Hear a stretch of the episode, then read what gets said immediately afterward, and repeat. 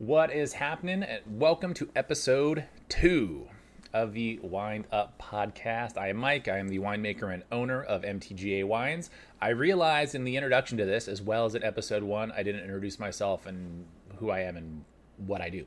So that is who I am. That is what I do.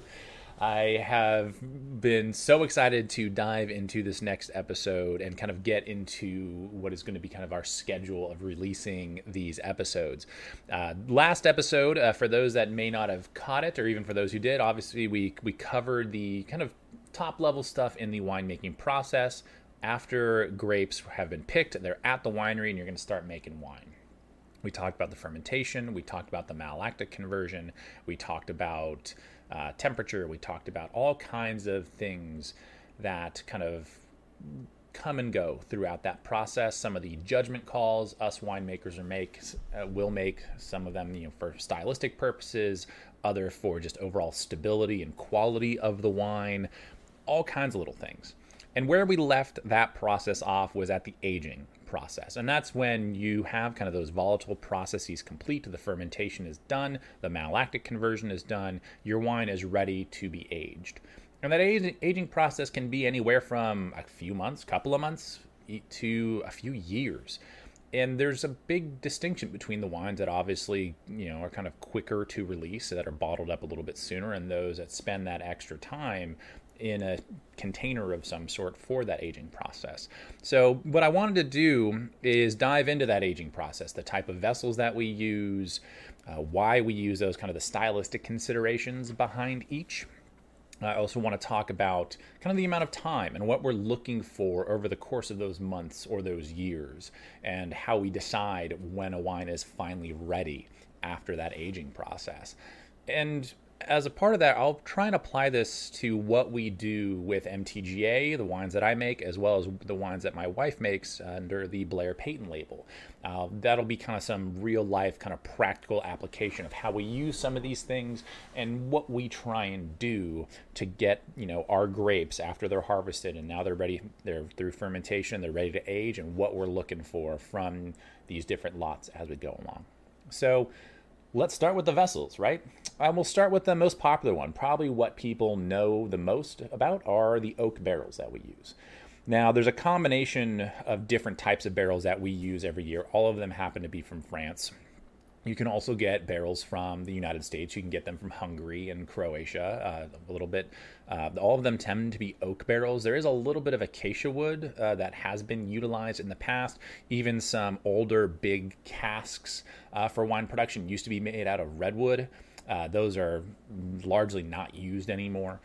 Uh, but there are a lot of different types of things you can do with these barrels. And the best way I can describe these oak barrels, because think of it, let's start with oak. I'm not going to get too much into acacia, uh, but let's talk about the oak side of things. That you can think of it really as, you know, much like Cabernet Sauvignon, a grape grown here in California versus a Cabernet Sauvignon grape grown in France just because of the country they're in, the weather that it experiences, the soil that it's in, that grape, even though it's the same grape, will have different flavors, different characteristics that go about it. The same is true of these oak forests. So, with that, you know, depending on stylistically kind of what flavors you're trying to elicit, you might pick a different forest or a different country of where that oak is coming from. Uh, think of like silver oak, for example, you know, a staple from Napa. You know, they use a ton of American oak because that stylistically is what they're going for. That's part of their template when they make their wines. You look at, let's say, I mean, we can use us as an example. We use exclusively French oak because I specifically love how those flavors interact and work with the wines that we're making. Uh, Brittany, on the other hand, for her wines, uses actually a, a, fair amount of stainless steel, specifically for her rosé. Uh, so that you know will play a role, and she'll she won't use too much new oak, but maybe some uh, neutral barrels that have been used a couple of times. So there's a lot of different avenues that you can go with these oak barrels. Uh, on top of that, as many of you may know, and maybe you don't, but uh, these barrels are charred or caramelized on the inside. Now, it's not quite like a bourbon barrel where it's they call it you know alligator skin. It's basically burnt uh, to almost it looks like you know it looks like a log that's been sitting on a fire, basically. Uh, so that's why they call it, you know, that alligator skin. Uh, but that's, you know, something that is, you know, a heavy, heavy toasting level. Uh, wine barrels typically don't go that heavy, and what because what we're trying to do are elicit some of kind of the uh, sweeter and lighter oak flavors. Um, it's everything from vanilla, it's everything from dried fruits and spices and uh, brown sugar and things of that nature. Uh, just, you know, characteristics that we're trying to elicit from those barrels. So not only are we deciding, you know, what barrels from what country or what forest that we want to use to, you know, elicit certain flavors or characteristics, but now we're charring the inside of those barrels to a certain level to, you know, really add to that and really enhance some of those flavors and some of those characteristics. And that's you know for your new barrels. Now, of course, you can use an oak barrel over and over and over again. Uh, typically, we use our own oak barrels probably six to eight years before we finally rotate them out and buy new barrels to replace them. And the reason we do that is because there are certain wines that we don't want to put into new oak. That new oak can be really, really intense. It can be somewhat overbearing if it's, you know, applied to the wrong wine.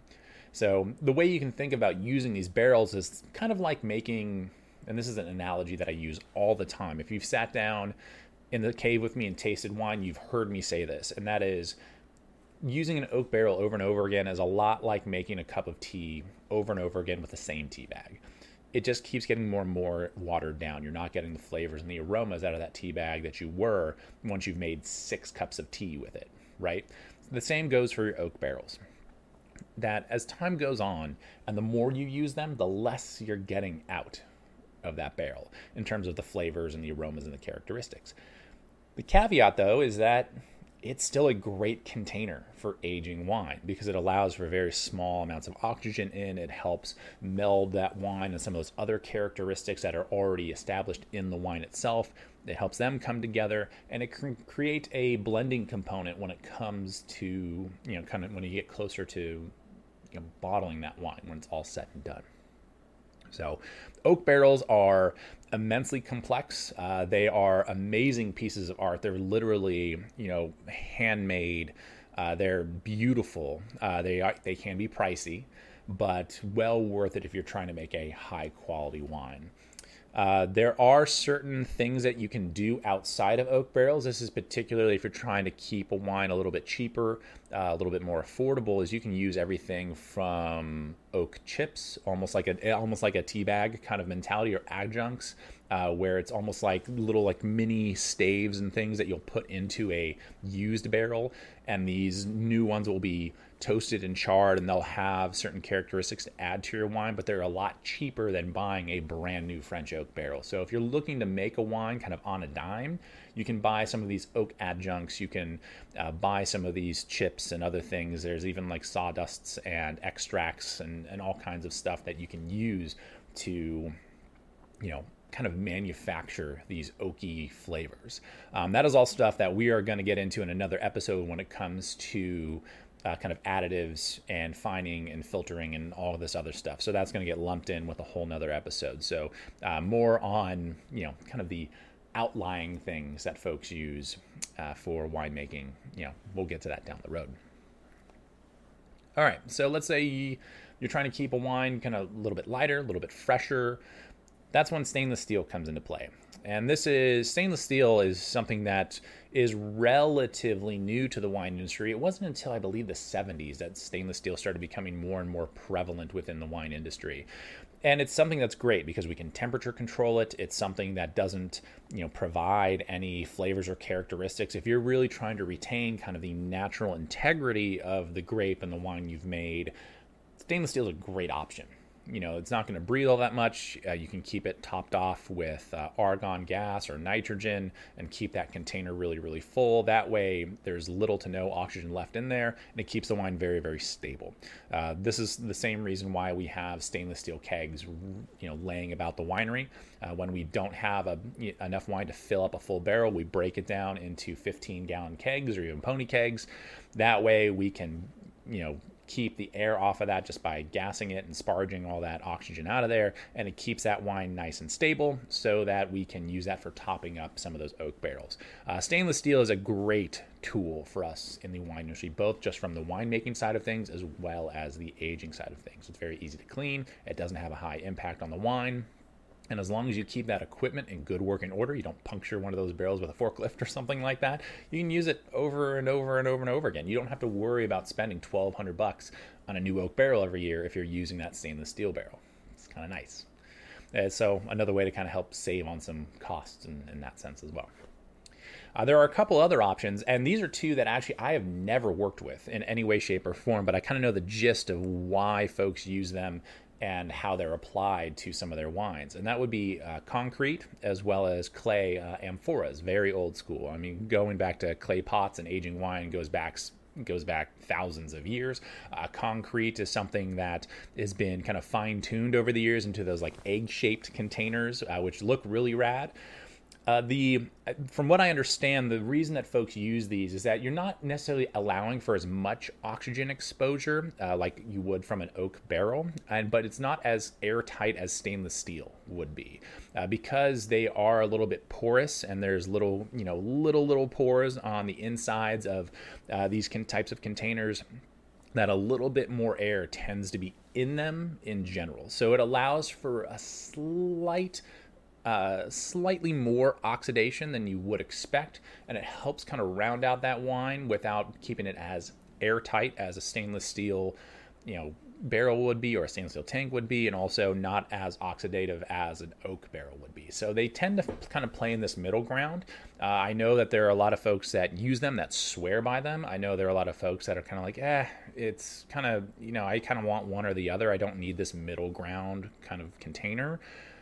I, I, have also heard in, in, the past that these can be an absolute chore to keep clean, uh, which, you know, winemaking is basically 50% just cleaning stuff at least. So, you know, if, if that becomes an issue, you know, I even I've thought about purchasing some of these concrete eggs for our white wine production, but because of the cleanliness thing and Conn Valley being what it is where we make our wines, it's kind of like, uh, you know what, I'm going to I'm gonna hold off on doing that because I I want to make sure that our wines, you know, the quality stays there, and I don't want to have to, you know, I, I, it was a little bit of like this. Oh, it sounds like a really great idea, but I don't know if this is going to be really truly advantageous. I, I, really believe that at a certain point there would be diminishing returns with it. Uh, I, I, do want to try and use either amphora or concrete at some point down the line because it would be cool to try out that middle of the ground, middle of the road uh, kind of vessel, but you know, we'll see. Uh, I know some, again, some people love them. Some people are like, eh, not for us. Uh, but realistically, they seem like great options. They're both things that uh, you can use, you know, stylistically to kind of be a balancing act between those oak barrels as well as those stainless steel uh, barrels or tanks that you might be using. So those are kind of the major vessels that we use. I would say probably the two most popular are definitely the oak barrels as well as stainless steel. Uh, concrete is definitely kind of trendy, uh, as are clay amphoras for some small producers, uh, but they're you know those are a little bit tougher to come by from from my understanding of it. Although I've seen plenty of them be used, you know, just because we're submerged in the wine industry, you get to know people that are like, oh yeah, we love using that stuff. So uh, each one of those things will really kind of be just a what do you feel like using? And realistically, when that wine is done fermenting, you know, what vessel are you going to put it in so that you can really truly kind of elicit the flavors and characteristics that you want to, right? You know, you, it's kind of this, it's a very subjective judgment call. And based on the vineyard that you're working with, the fruit that you're working with, and where you want it to go. What's up, Freddie? Oh, hi, buddy. I'm in the middle of something. Of course, I start talking and you come in here and you yell at me. Goober. Anyway. So, you know, it's really just kind of a stylistic consideration.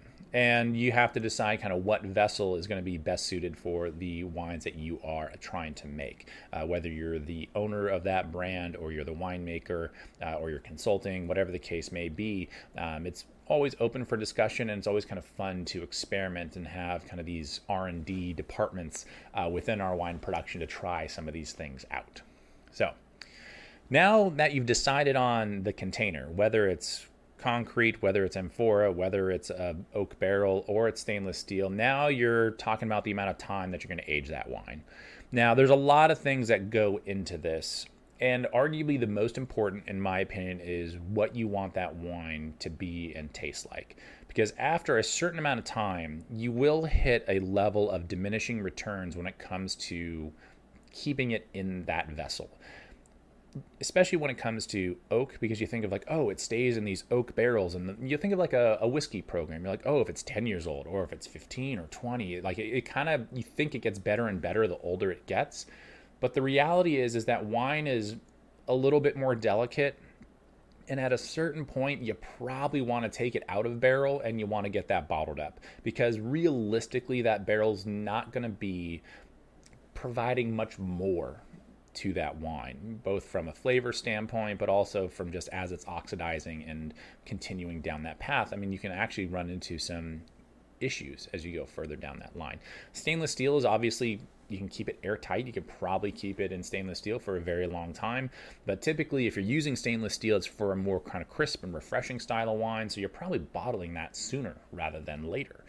Uh, concrete and amphora, uh, kind of that again, middle of the road. I don't know of too many people that are aging their wines in those containers for an extended period of time, but a few months or even, you know, year in change seems to be kind of the trend.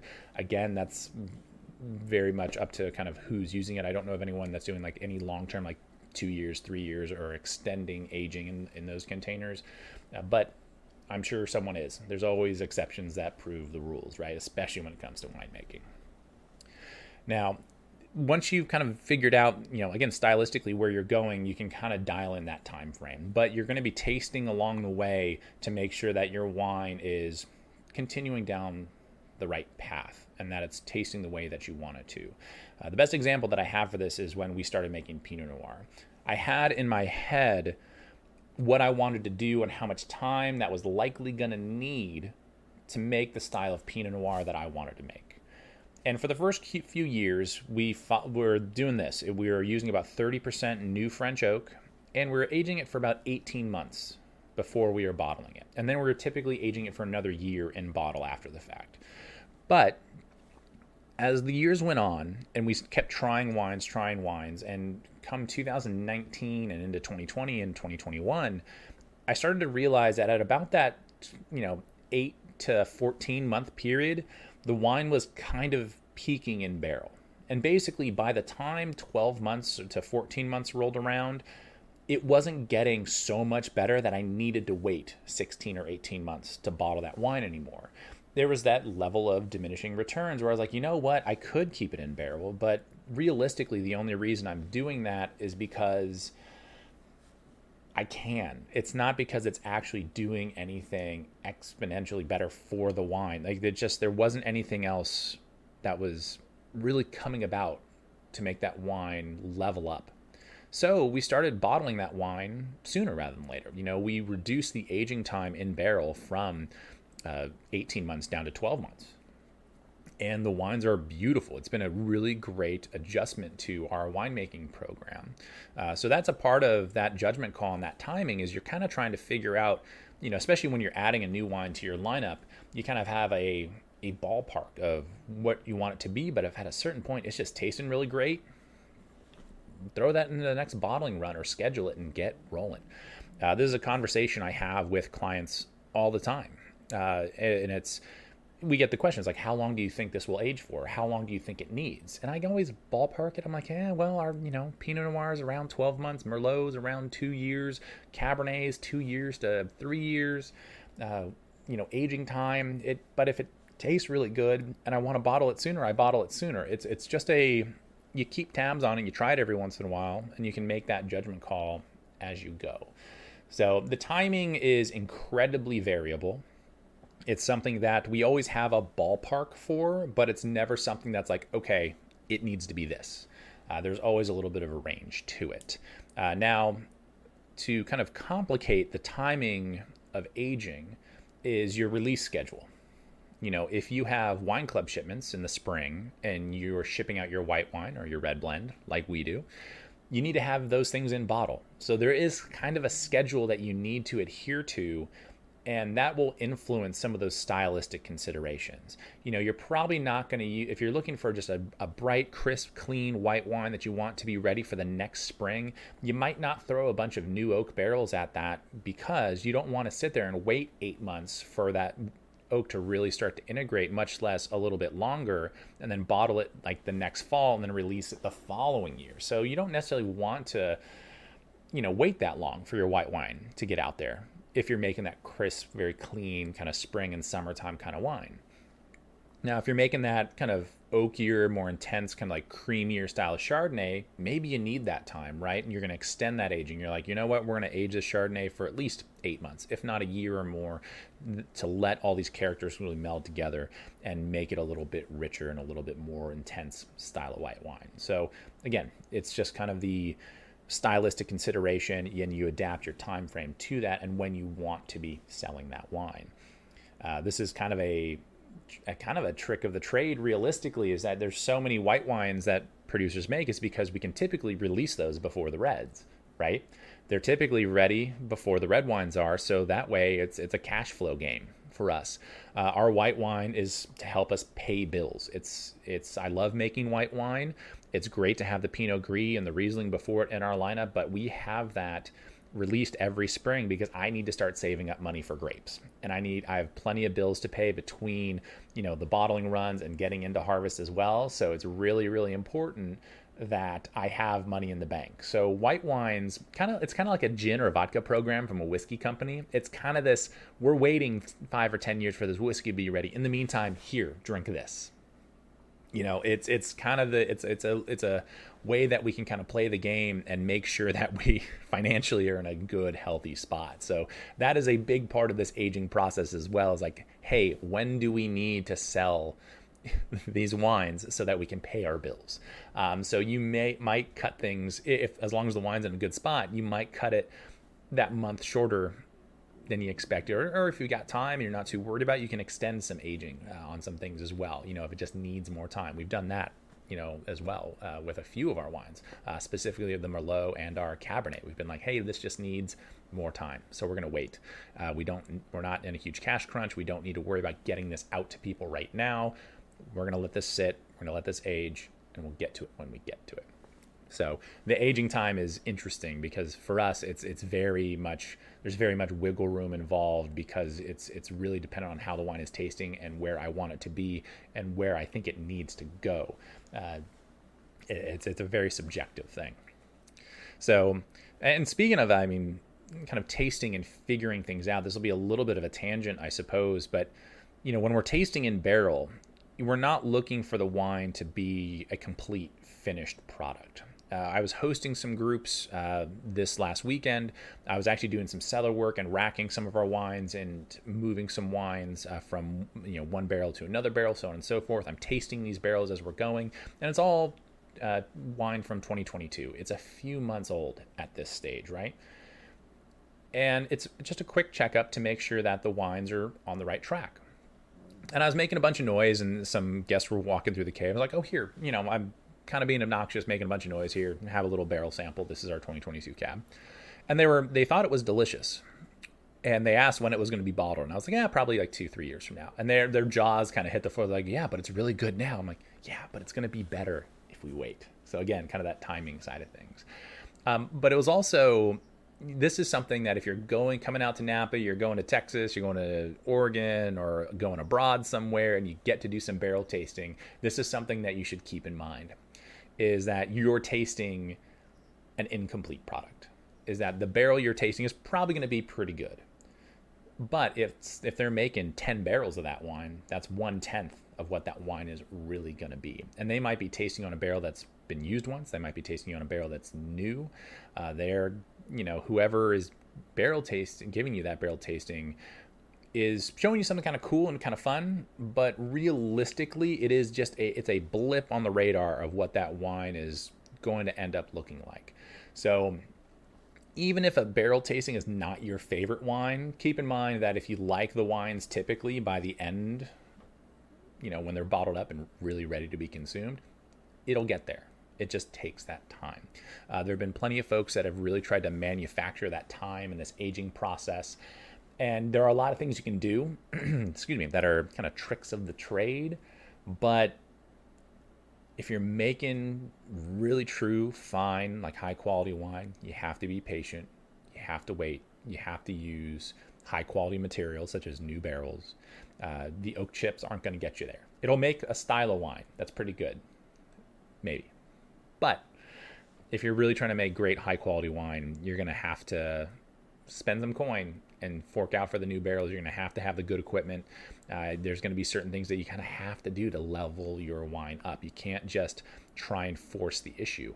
Many people have tried. The wines turn out fine, but they don't turn out to be kind of the iconic or super memorable or life changing wines that I think we all are hunting for in our kind of wine drinking, you know, careers, basically. So, tangent, but needed to be said, I think, when it comes to kind of this aging process and what our opinions are of these barrels as we're tasting them.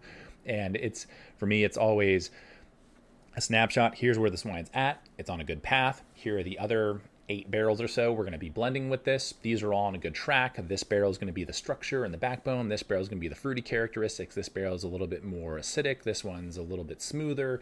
And you're bringing all those pieces together to really create that final blend when it comes to bottling. So, uh, with that, you know, with everything that we've kind of touched on, let's talk about just kind of practical applications of some of this. So let's start with we talked a little bit about uh, MTGA and, and Blair Peyton, but let's talk about the Pinot Gris that we're making as well as uh, the Blair Peyton Rosé that Brittany is making. So these couple of wines are kind of those quick to market wines. Uh, we only age them for about six months, believe it or not. So in 2022, uh, these grapes were harvested in late August. They're going to be bottled in late February. We're literally 29 days away from the bottling run. If you're watching this uh, as it comes out, uh, it's going to be these wines are going to be bottled on February 28th.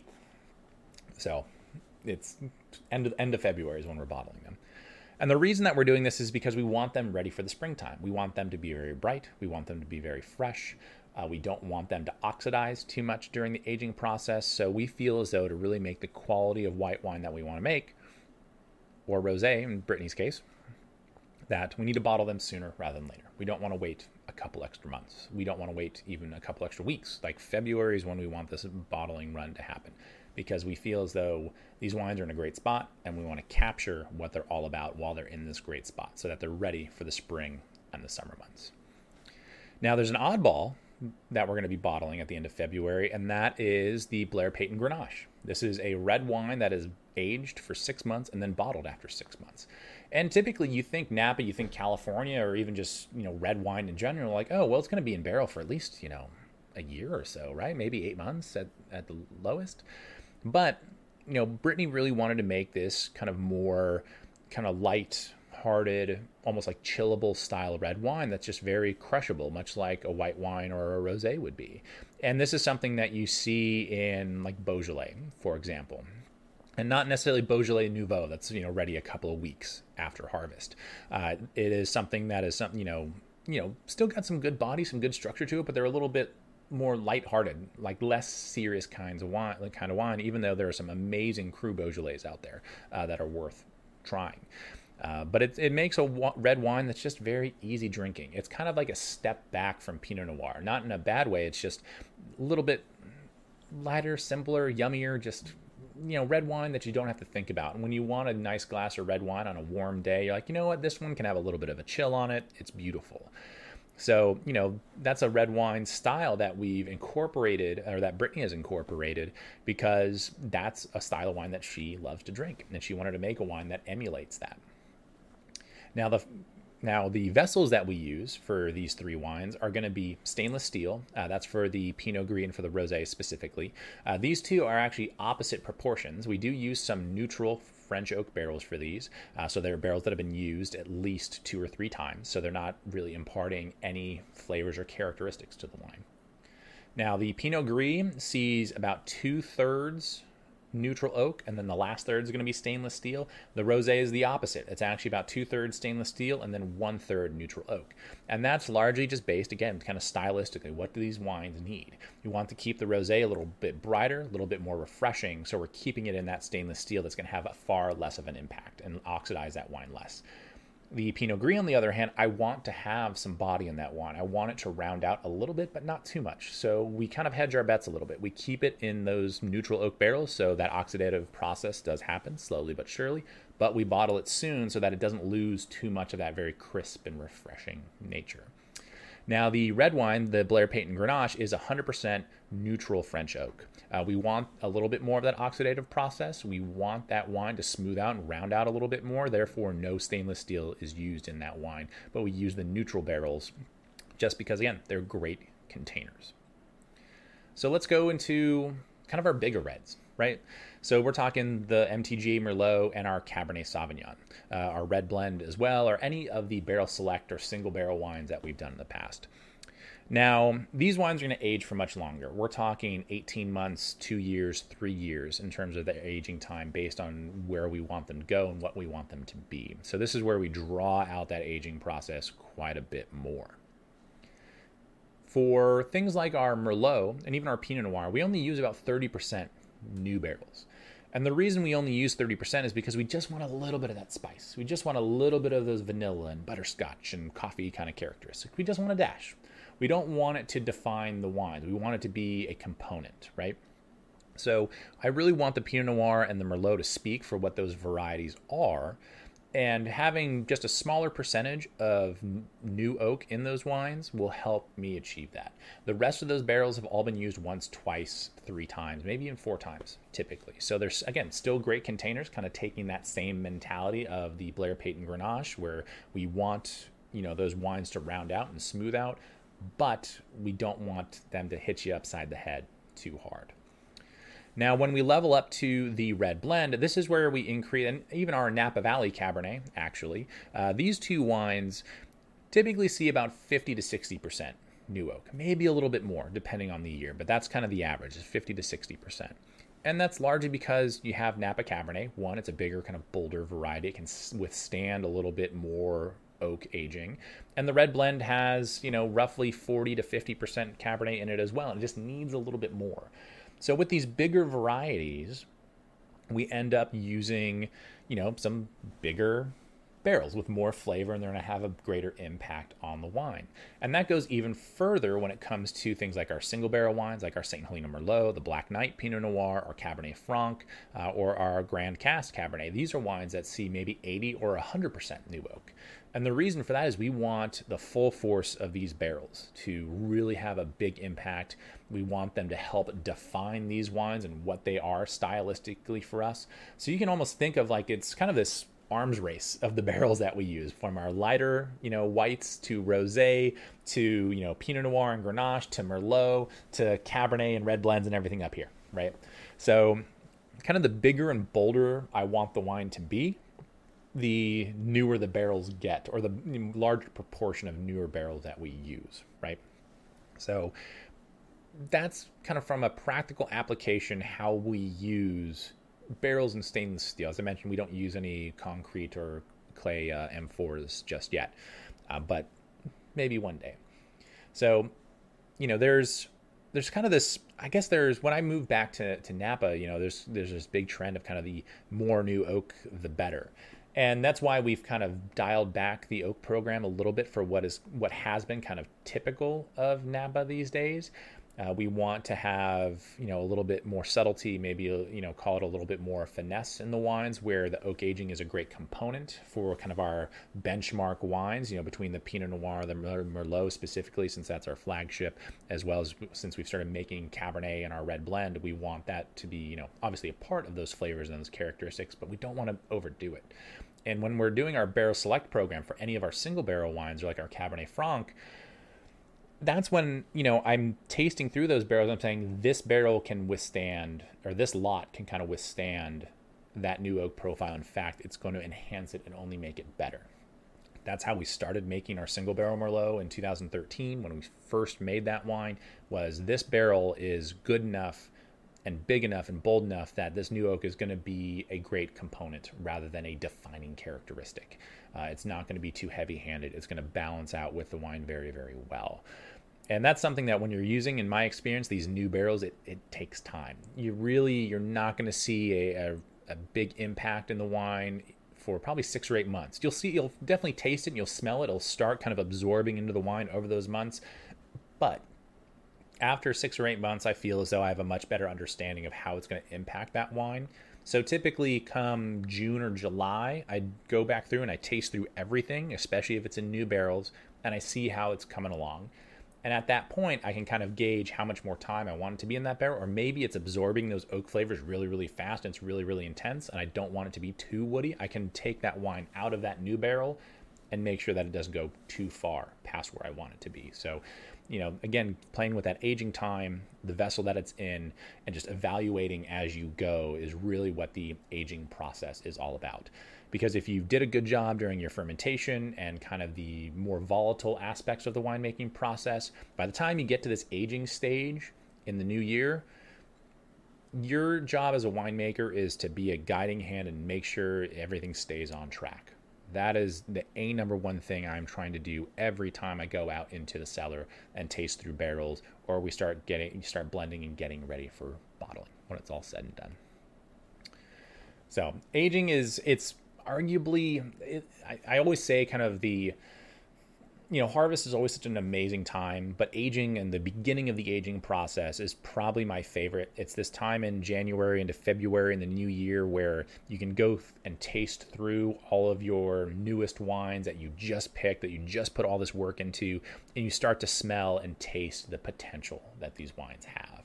And 2022, for example, having tasted all those wines uh, just this last uh, weekend, the last weekend in uh, January, it reminds me it starts to remind you of like oh this this 22 vintage for us. And anyway it, it's very reminiscent of the 2015 vintage and the flavors and characteristics that came out of that very uh, hot and dry season that had very low yields. Uh, we made maybe a third of the wine that we normally do in that year because the vineyards were just we had a it's a long story, but uh, we weren't able to make nearly as much wine as, as we were in 2015. And these wines, right as they're tasting now, are like, oh, this is kind of that same starting point that those wines were in. So you really get to try, you know, you really get to kind of, you know, right now, like, oh, here's where they're headed. This is what to expect. And this is when I get really, really excited, is because you start to really experience that, which is a lot of fun oh my gosh, I forgot something. We were talking uh, oak barrels at the very beginning, and we ta- we mentioned, you know, of course, French oak, American oak,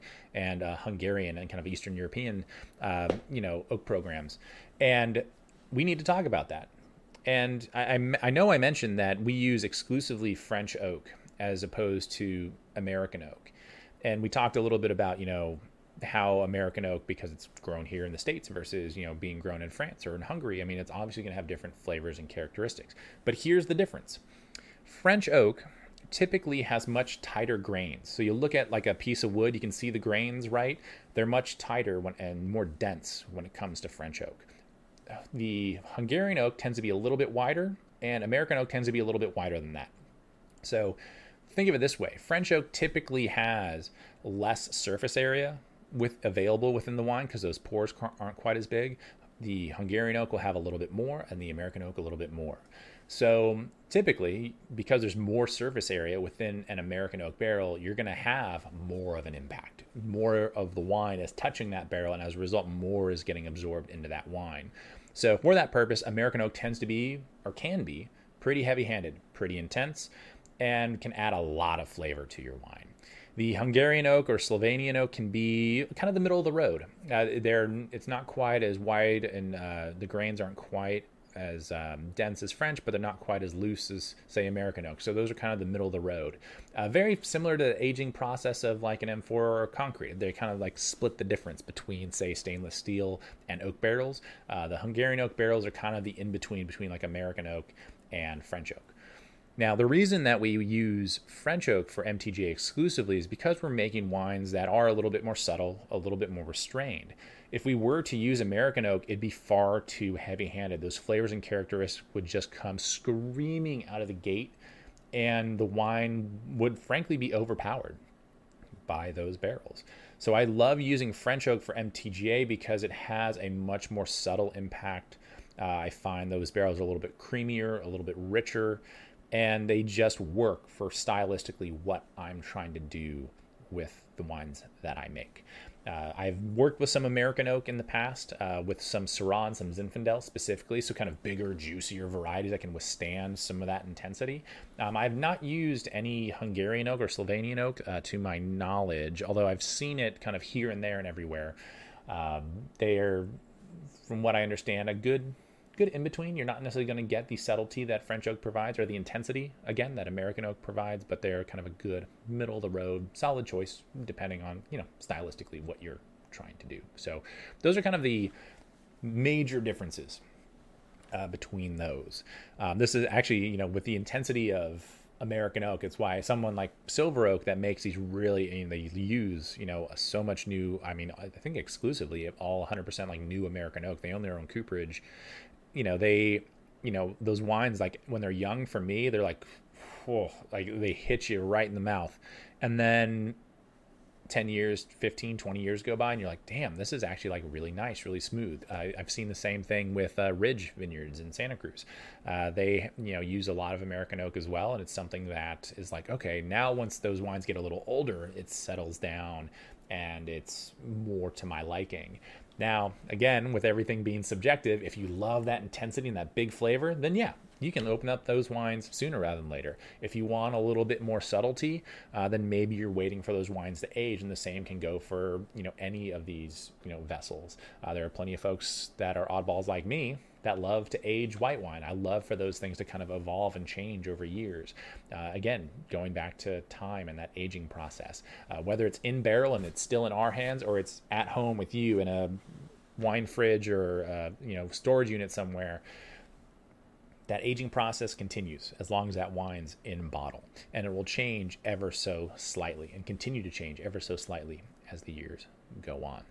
Uh, the aging process as it pertains to like when to open your wines or when they're going to peak and be best, we're going to get into that next month. Uh, since we're going to continue down this aging path and kind of the wine production side of things, we're going to dive into the you've bought a wine, how long should you hang on to it? That is going to be a couple weeks from now.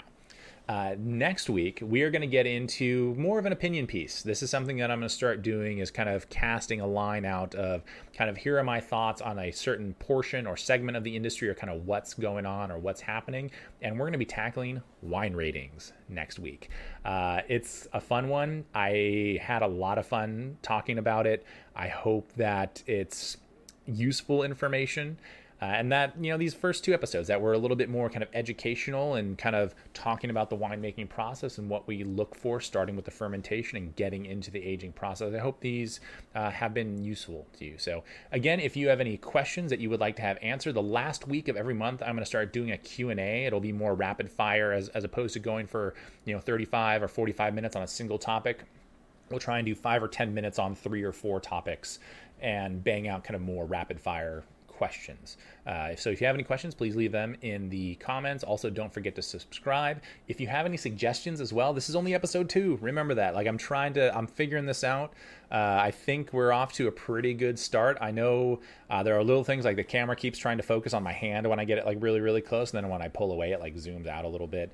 Um, I think the sound has been okay. Like any anything that is uh, useful uh, critique is also welcome. Uh, thank you guys so much for tuning in. We'll see you next week to talk about some wine ratings and after that, actually, the third week of February, we're going to get into a little wine tasting action. Uh, we're going to announce uh, what we're going to be getting into uh, on social media, likely Instagram and Twitter, as well as Facebook, uh, before that point in time. So if you want to go out and track down some of those wines, uh, we're going to do that live on Twitch. We have a Twitch channel that I've been using for some time. Uh, it'll be uploaded to YouTube the following day on Thursday. So we'll do the wine tasting on Wednesday night. We'll up, I'll cut that and we'll get it uploaded on Thursday uh, for a premiere as well. So all kinds of fun and exciting things. So we will see you next time. Cheers.